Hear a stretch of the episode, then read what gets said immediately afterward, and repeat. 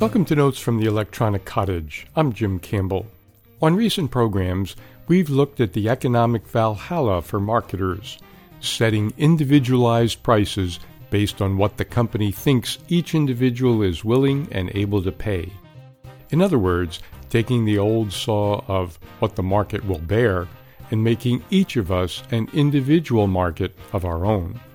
In rather gross form, we see this phenomenon all the time, though not in as personal a way. For example, airline seat prices change from moment to moment, depending upon complicated algorithms that assess demand at any moment versus the number of seats unfilled on a particular flight. Amazon adjusts some item prices every 15 minutes. We all notice that gasoline prices go up around holiday travel times. But now a Dutch company is advertising its new product called PriceCast that uses big data and artificial intelligence to actually change prices at the gas pump at a moment's notice whenever the economic environment changes.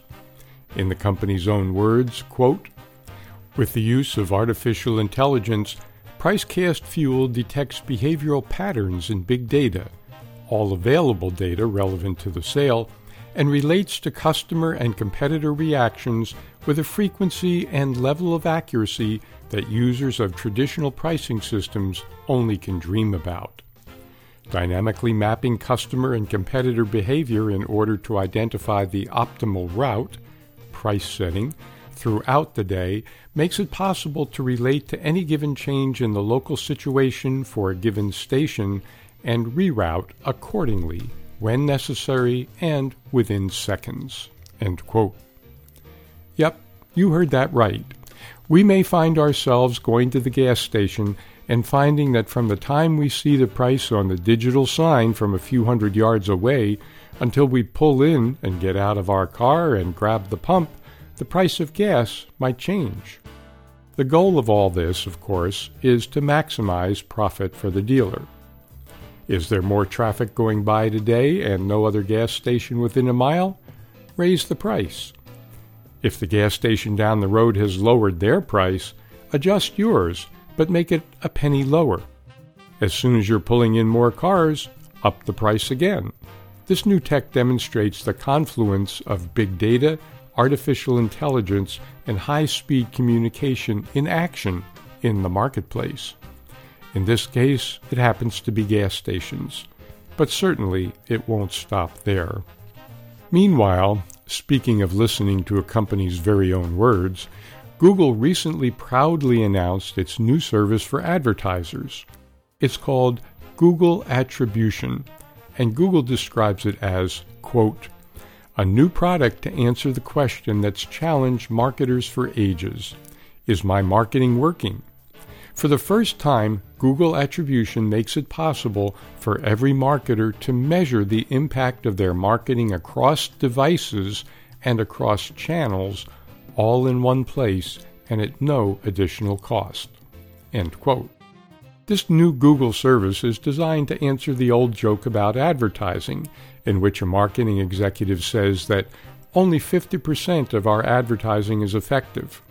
The problem is, we don't know which 50%. Now Google is telling advertisers that old joke doesn't have to be true anymore. And just how does Google achieve this marketer's dream? Google already knows across devices from computers to smartphones to voice assistants and on what website folks go to, what they do while they're there, what products they look at but don't buy online, where folks are when they look at websites, in fact, where they are in general if they carry a smartphone, and on and on. And while in the past Google could tell an advertiser that a person looked at an advertiser's website or an online ad 20 minutes ago and then walked into the advertiser's storefront, Google couldn't tell the advertiser if the person actually made a purchase while in the store. Until now. Basically, Google is accessing credit card spending records through, quote, "third parties," who are able to capture 70% of credit spending nationally. Google then puts that final piece of information together with everything else it knows about users who use Google's search engine, YouTube videos, Google Docs or other tools, Google Maps and directions, and all of the other services that Google happily offers users as Google collects more and more information about them.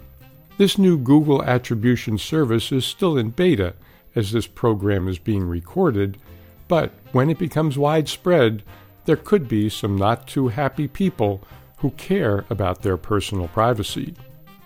Potential privacy violations abound in a scenario like this.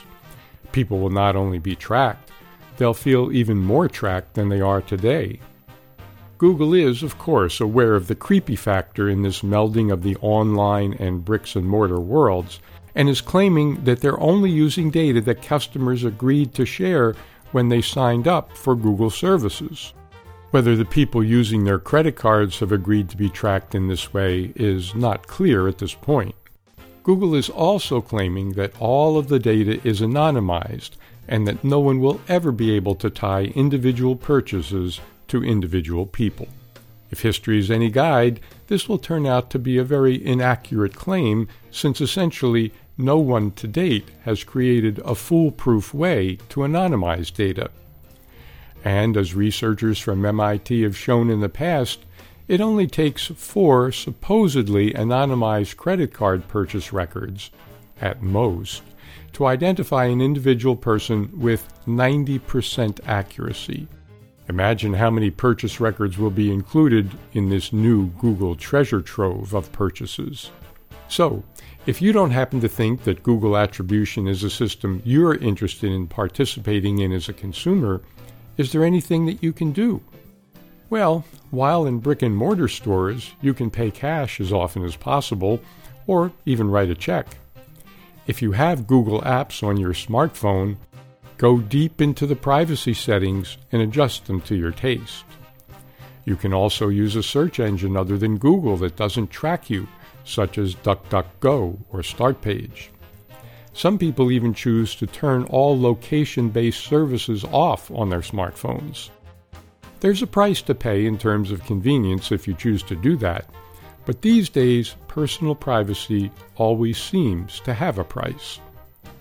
As Google's new attribution service rolls out, the mechanics of which Google is being extremely secretive about, we'll do our best to shine a little more light on exactly how it works in both the digital and the physical worlds, right here on future editions of Notes from the Electronic Cottage.